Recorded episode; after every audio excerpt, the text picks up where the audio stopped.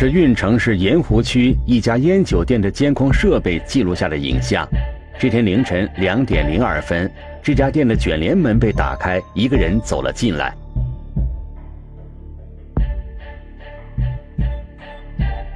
几分钟后，这家烟酒店的香烟被盗一空，随着卷帘门落下，神秘人影消失在夜色里。早上八点，我我过来就看见这个门被撬了，门被撬了。后来我打开门一看，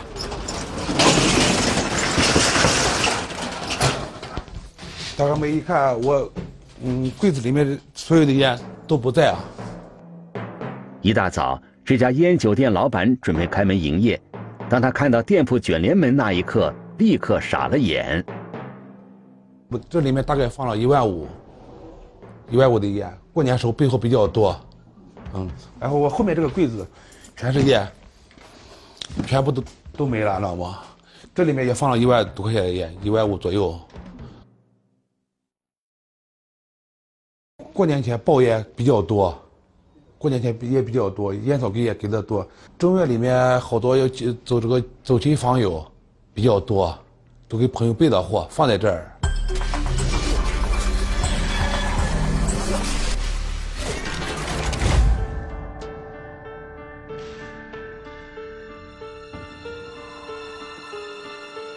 聚焦一线，直击现场。案发时间是大年初一的凌晨。选择在这个时间作案，显然嫌疑人很有经验。他知道这个时间店老板应该在家过年。这一点从嫌疑人对自己进行了精心伪装，并且呢毫不避讳摄像头的存在上也能够得到印证。被盗的香烟有九十余条，这么大的数量，显然嫌疑人在离开的时候应该是有交通工具的。据此，警方推断，嫌疑人极有可能是有过前科的本地人。这个推论是否正确呢？一起进入今天我们关注的事件，了解它的来龙去脉。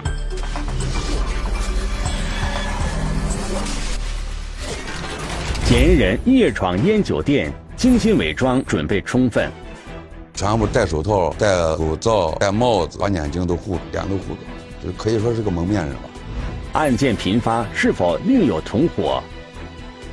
那就是有钱偷钱，没有钱的话就偷烟和酒。视频追踪嫌疑人能否现行？一线凌晨贼影正在播出。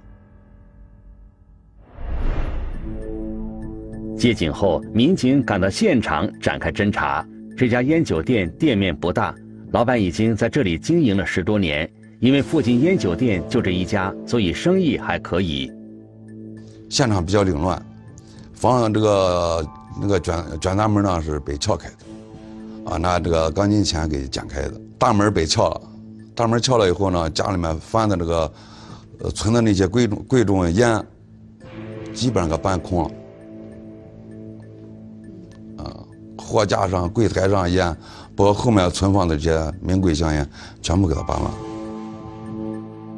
烟酒店周边是一些卖日用品的小商铺，室外安装监控设备的店铺很少。不过，烟酒店内部收银台后面，老板安装了监控设备，民警立刻调取了监控录像。监控呢，看到这是一个人戴手套，这个戴口罩，这个戴帽子，把眼睛都护住了，脸都护住了，这可以说是个蒙面人吧？啊，作案。很快，嫌疑人找到了存放整条香烟的柜子。嫌疑人先把烟从下面的柜子里取出，放到玻璃柜台上，随后抱着香烟走出了商店。晚上这个录这个监控比较模糊，就是一个人进去，往外搬，把这个香烟一会儿给搬完。嫌疑人头戴帽子，蒙面，戴着手套。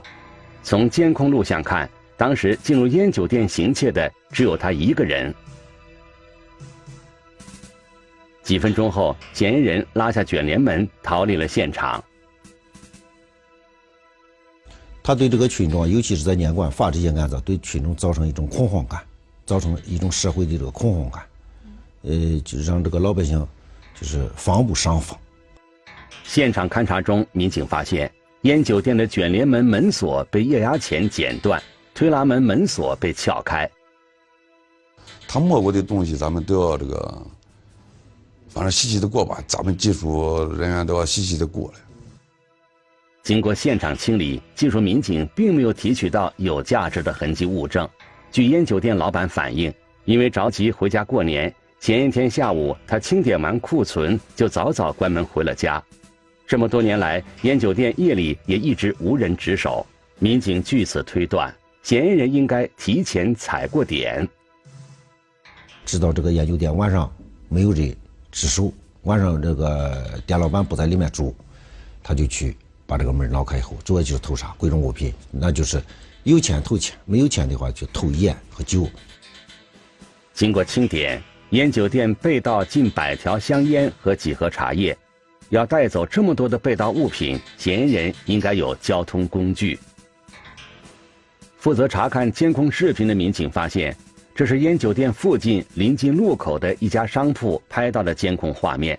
案发当时，一辆面包车进入了监控范围。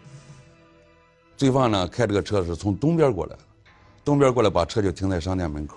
一辆无牌的面包车，这五菱面包车。就是很普通的那种，哎，很普通的面包车，唯一特殊的就是这个车没牌。这辆面包车从远处径直停到了烟酒店门前的马路上，此时车头正对着烟酒店大门。随后，面包车车灯熄灭，而车上的人并没有下车。监控当时有一辆车离离得很远，但是能拍到是一辆面包车，尾部是后保险杠是。撞碎的，撞碎的，还有车上边的一个有个胶条。隐约看到驾驶室里有人影晃动，一会儿司机下了车，从后座上取了一个工具，直接走到了烟酒店门口，开始动手了。当时夜深，也是调的这个监控不太清晰，反正就是看到这个车颜色也很旧，就是个银灰色的。附近有车辆经过，车灯照亮了路边。此时，嫌疑人警觉地快速躲藏了起来。当这辆白色过路车辆经过之后，嫌疑人再一次从黑暗中出现了。随后，嫌疑人打开副驾驶车门上了车。过了一会儿，这辆面包车再次启动，后退到了马路上。从后侧的一个店铺门口再次开到了烟酒店门口。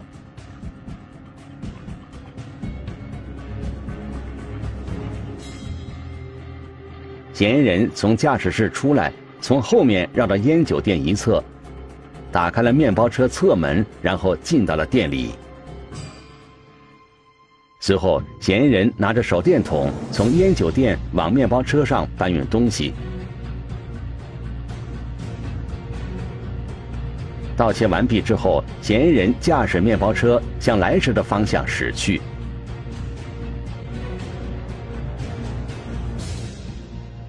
他盗盗窃完以后呢，他开车走，咱们就根据这个录像，一步一步、一步一步追，就一节一节看，一节一节看。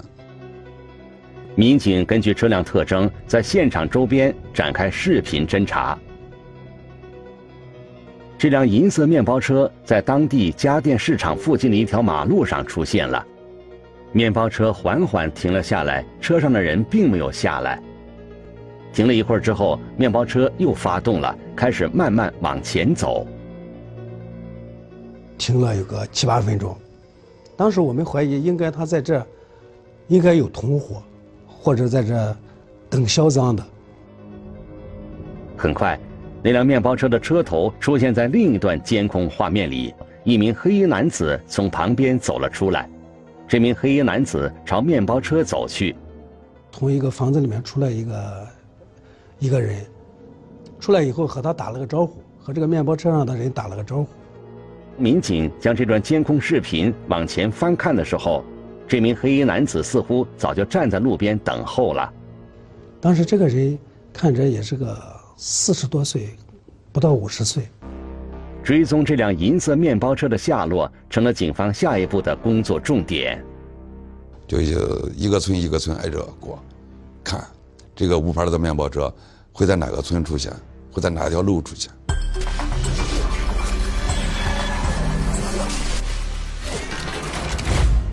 这段看似简单的视频，其实信息量十分丰富。这个黑衣男子显然是嫌疑人的同伙，也就是说，在这起香烟被盗案背后，隐藏了一个至少由两人组成的涉案团伙。团伙作案经验丰富，警方据此给出了进一步的推论。这个团伙绝不可能只满足于一起盗窃案，在此之前，他们应该做过类似案件，而且团伙成员极有可能是狱友。这样的推论成立吗？侦查员立即对辖区范围内近一段时间的盗窃类案件进行了排查。我们来听听本案涉及的相关各方声音，解开疑问，还原真相。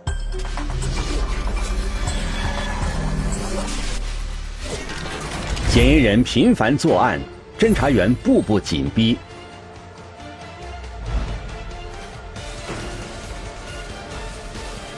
一线凌晨贼影继续播出。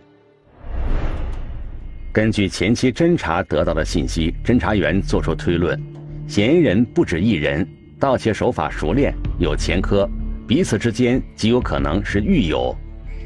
于是，民警对案发地周围有前科劣迹的人员进行了排查。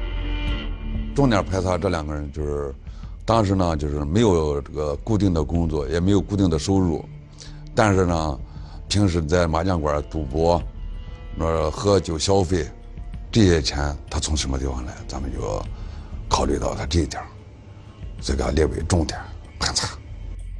同时。警方对周边一段时间内发生的盗窃案件进行排查，很快发现了新的线索。咱当时啊，呃，这种案子啊，呃，嫌疑人，这就是咱们多年侦查的一个一个一个经验，或者是一叫一个习惯吧。就类似这种作案的话，嗯，他大部分都是一些惯犯，或者是有前科的这个这些人员，都是都是这些人员，因为他这个。呃，如果说是没有前科的人员，或者是不随随便便普通的一个人的话，他不会说是，就是选这个节骨眼上频繁的作案。资料显示，二零二零年十一月以来，辖区周边村镇入室盗窃案件已发生多起，电动车、摩托车、老年代步车，甚至空调、电视机、洗衣机等家电用品，都成了嫌疑人偷盗的对象。大部分啊，城里偷的少。大部分都是周边农村，呃，比较偏的农村，他们会会选择这种，呃，人常年不在家，就是因为家里农村，呃，他们不在家，他们门锁就上一个大锁，那样晚上过去，他们踩点一看到在村边也没啥人，一看到上个大锁，就肯定家里没人，所以他们就开始实施盗窃，基本就是有啥拿啥。有电视拿电视，有空调拿空调，只要能卖钱，只要有人收。二零二一年二月六日，辖区内另外一家烟酒店也在凌晨发生被盗案件，店内上百条香烟和几十箱白酒被搬空。二月六号凌晨，凌晨也是一个西街早市，一个超市被盗窃，当时我们和技术。技术人员到现场以后，也是将这个防盗门呃，撬撬开的。当时，当时里面很混乱，里面很乱，他们的当时这个库房放的东西也是很乱。这两个商店，一个在南城，一个在西城。呃呃，在西城，呃，西城的是在那个，呃，我们这西街早市一个巷里，在南城是南城乡路。两个相距相距大概有个几公里吧。二月六号这个也是当时里面到了有一百一百多条烟，有酒三十多件，啊，价值当时比较大，呃，失主当时报的也是达到了五万块钱了。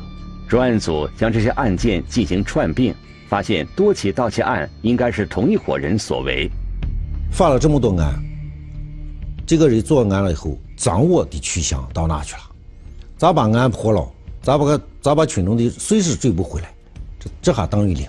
这就是说是法律效果你有了，但是没有社会效果啊。呃，所以说是这个案子我们就嗯怎么说就稍微经营了一下。二月十一号是一个人，二月十，呃，二月六号是两个人，他们其中一个人的那个，他们有一个人就是从身形特别相似，这两两两起案件。作案手法和这个罪犯入室这个装束，啊，开这个所所这个盗窃用的车辆是一样的，型号都是一样的。二月六日被盗烟酒店内，甚至连监控设备都没有安装过。他这个嫌疑人啊，他就专门挑这个现场没有监控或者是监控没有没有这个安防安防设施的，他才去作案。但是他要来这个地方。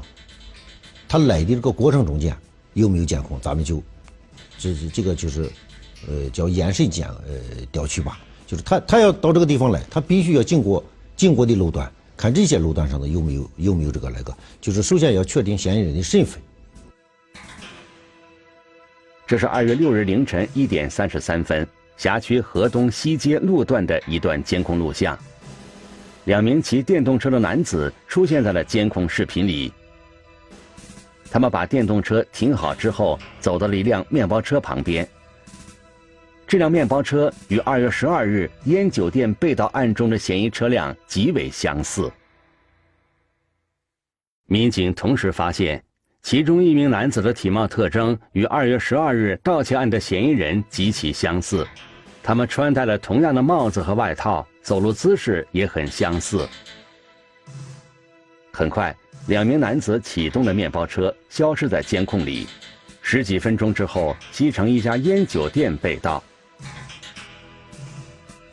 让民警感到意外的是，二月十二日凌晨，这辆面包车接走黑衣男子的地点与二月六日凌晨两名男子开面包车出发的地点是同一个。难道面包车停放的这个位置会是作案团伙固定接头的地点吗？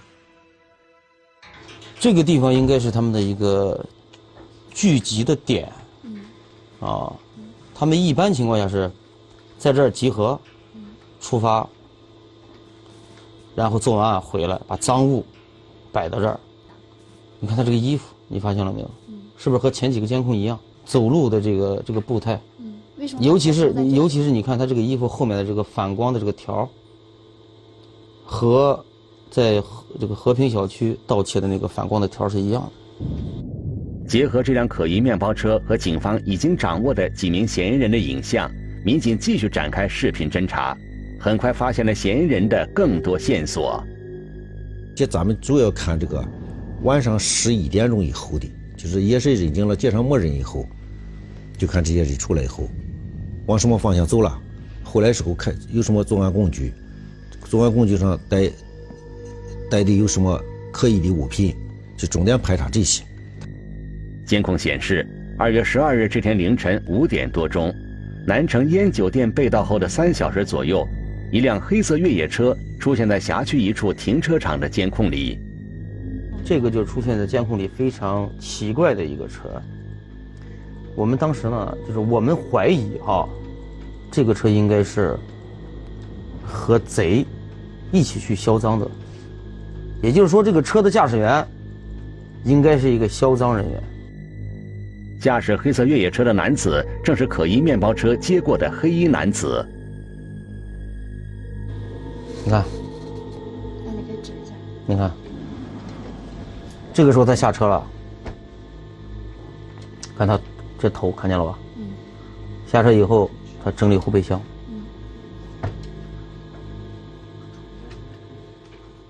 虽然这个监控拍的不是很清晰，但是我们可以粗略的哈，可以判断出来他在干嘛。这这是在整理东西，看这拿了一个什么？拿了个梯子，折叠梯。怎么会有折叠梯？作案方便吗？爬高上低的不得拿个折叠梯？黑衣男子从越野车后备箱里取出一个折叠梯离开。过了一会儿，这名男子返回了停车场。那，从他家出来，手里拿了个编织袋看到了吗？哦，纸盒子还是编织袋 是个袋子。因为这个这个这个烟这个东西不是整箱的。是零零碎碎的，有条的，有盒的。而且他这个销赃把这个烟哈卖到农村去，一般这个贵烟贵一点的烟，老百姓消费不起，就不要。所以说他自己就拿回来了，自己抽，或者给朋友，或者自己卖。你看，整整一编织袋的烟，你看一一编织袋。他把人那烟店基本上搬空了，你看，回家了，提着就回去了。很近啊。嗯，你过了马路就是了。黑衣男子驾驶的这辆黑色越野车，肯定参与了案发当天的销赃。民警之所以如此肯定，是因为。在同一处监控设备，民警还调查到，面包车和这辆黑色越野车确实曾经有着密切的联系。监控里有，因为这个他们盗窃完以后，把车停在这个位置，相跟一起过去了，两个车同时走的，哪有那么巧？凌晨，对吧？两个车同时在这个这个监控里出现。监控显示，二零二一年一月四日凌晨五点多。团伙成员驾驶面包车作案归来，而这次他们盗窃的物品是多个电动车电瓶。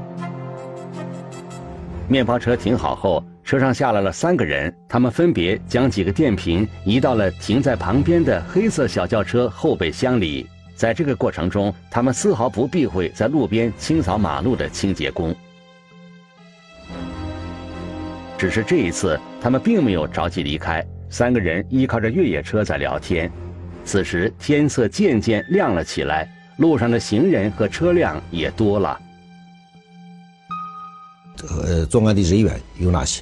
有他这个看着是四五个人，他都是交叉作案，不是说什么今天出去，明天出去，都是固定的人员出去。经过大量侦查工作，民警逐渐查清了这个盗窃团伙的人员构成。越来越多的案件被串并起来，越来越多的证据浮出水面。这个就是一月九号在和平小区盗窃那一个踏板摩托车、一个电动车的返回来，这个处理赃物的一个是，这也算是藏匿赃物，只不过是他藏匿在明面上。二零二一年一月九日凌晨三点钟左右。这辆民警熟悉的面包车再一次作案归来，依然在医院门口的停车场停了下来。从面包车里下来两个人，随后两个人将一辆电动车和一辆摩托车从面包车上卸了下来，都放在那个门口。他们因为什么将呃电动车放到那？因为现在的电动车都有防盗，他们放到那害怕马上出手，害怕有的报案。呃，找过来，放上个一两天，我看老百姓会不会找过来？如果找过来，和他们看着没关系牵扯不到他；如果找不过来，就证明这个 GPS 没装，或者是怎么怎么样，他就可以放心的销赃了。也是为了他们自身的安全，逃避打击的一种手段。二零二一年一月十日上午十一点左右。盗窃电动车和摩托车的一名嫌疑人再次出现在医院门口的停车场。看，走出来了，看，这个就是前天晚上偷的贼，这个人姓胡，你你看他的走路的这个样样子，帽子，对吧？鞋上的白边儿，鞋鞋底的白边。观察了周围后，嫌疑人掏出了钥匙，打开地上的大锁，骑上了电动车离开。根据我们的判断啊，这个时候他应该是去换这个电门锁，呃，他销赃，便于销赃嘛。这等于已经存放多长时间了？这辆车亮了多？你看，这才亮了一天。你可见他们胆大妄为，一般情况下不会晾个两三天。它是两辆车在一块儿的。对，这这还是作案时候的衣服，你看帽子，因为他们觉得无所谓。换完车锁之后，另一名嫌疑人出场了。下午两点多，两名买家来到停车场，经过一番讨价还价，两个人买走了这辆电动车。随后，嫌疑人也快速离开。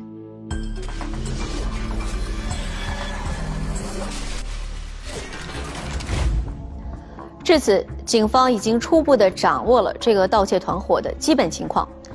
团伙成员一共四人，平时的活动范围呢，基本是在家电市场的一居民楼附近。至此，警方判断抓捕时机已经成熟。不过，考虑到嫌疑人可能有前科，对警方的侦查手段有一定了解，警方接下来的工作重点是精心设计抓捕方案，避免打草惊蛇，争取将嫌疑人一网打尽。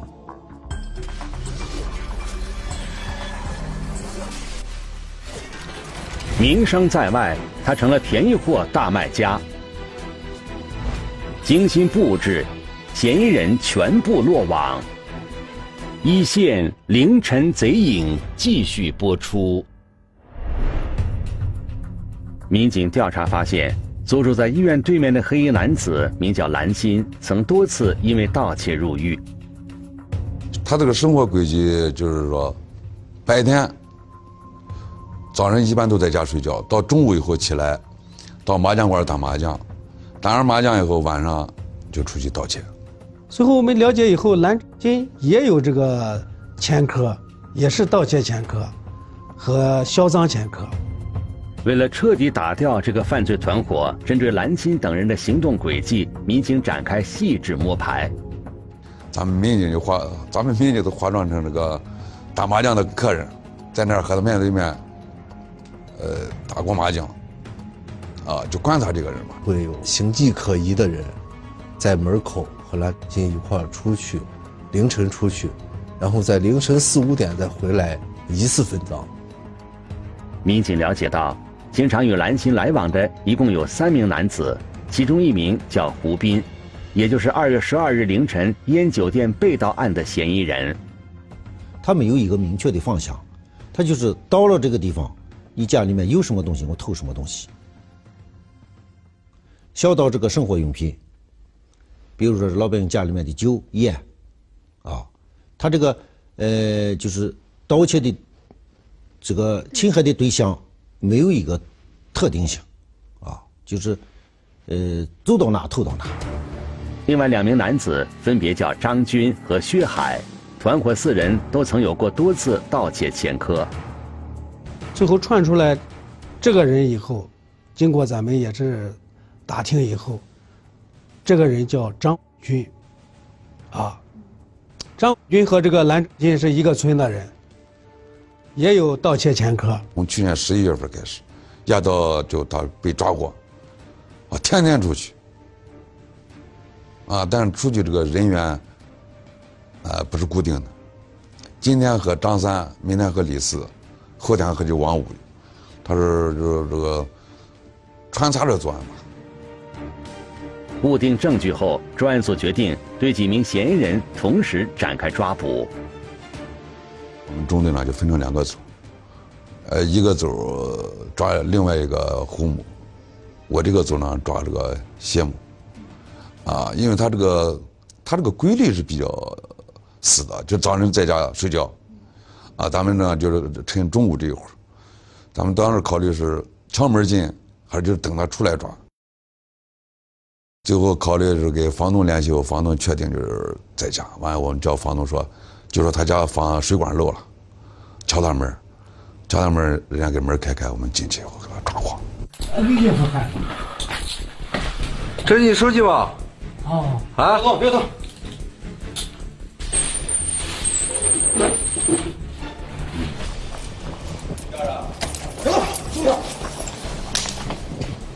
别动！调查，说说说，调查，行命队调查，说话。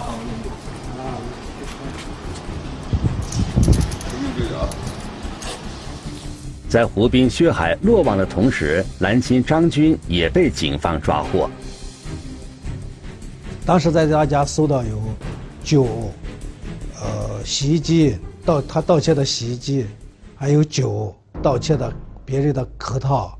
回来以后，他对他的犯罪事实和他房里面搜的这些东西，都是他盗窃来的。到案后，嫌疑人对盗窃事实供认不讳。那么，他们是如何选择作案目标的呢？嫌疑人兰心交代，临近春节，他们发现大小烟酒店都会多囤一些烟酒过年。于是，案发前几天，他和胡斌两人骑着电动车四处溜达。当他们看到一些小烟酒店老板正在整理烟酒货物，在发现周边几乎很少安装监控设备的情况时，便打起了盗窃烟酒店的主意。因为他们就知道，这些超市哈，每年过年前、年前都会囤积很多的烟和酒来供这个过年时候人购买。呃，然后本来就过年开的商店就少。过年也是一个烟酒消费的一个好时候，所以他们就经过踩点，选择了这么两家店。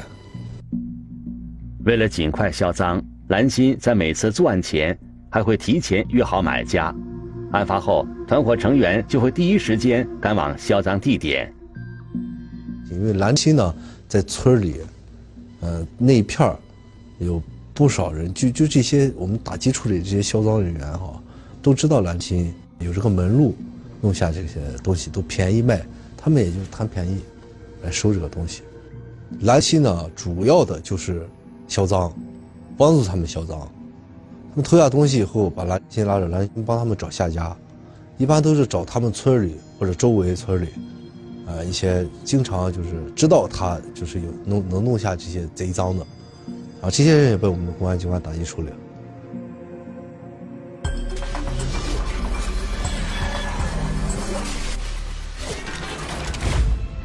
我们注意到，本案中四名嫌疑人都曾经因盗窃多次入狱服刑，出狱后他们再次作案。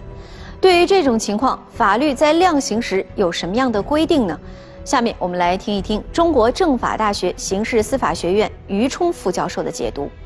一般再次犯罪的话，我们在刑法上会产生这个累犯或者前科的问题。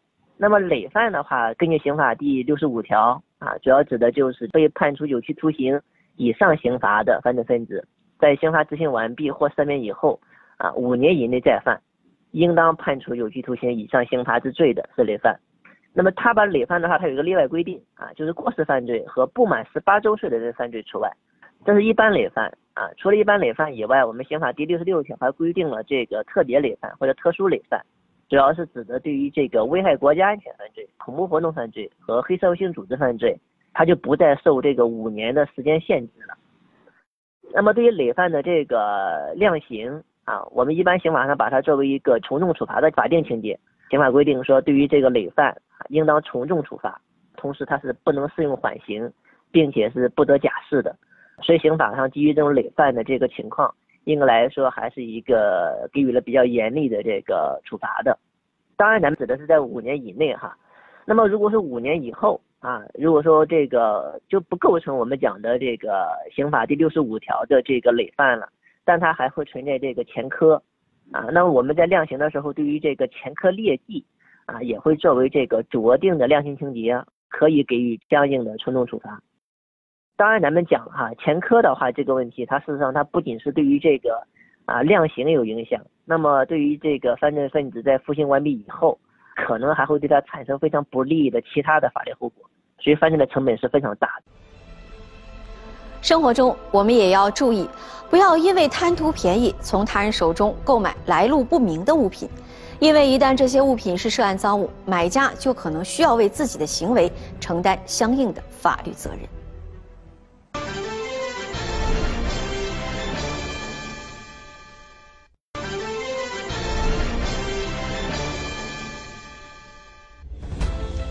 如果你想了解更多的法治资讯，可以在微博、央视频中搜索“一线”，关注我们的官方账号。这里是一线，我是陆晨，下期节目再见。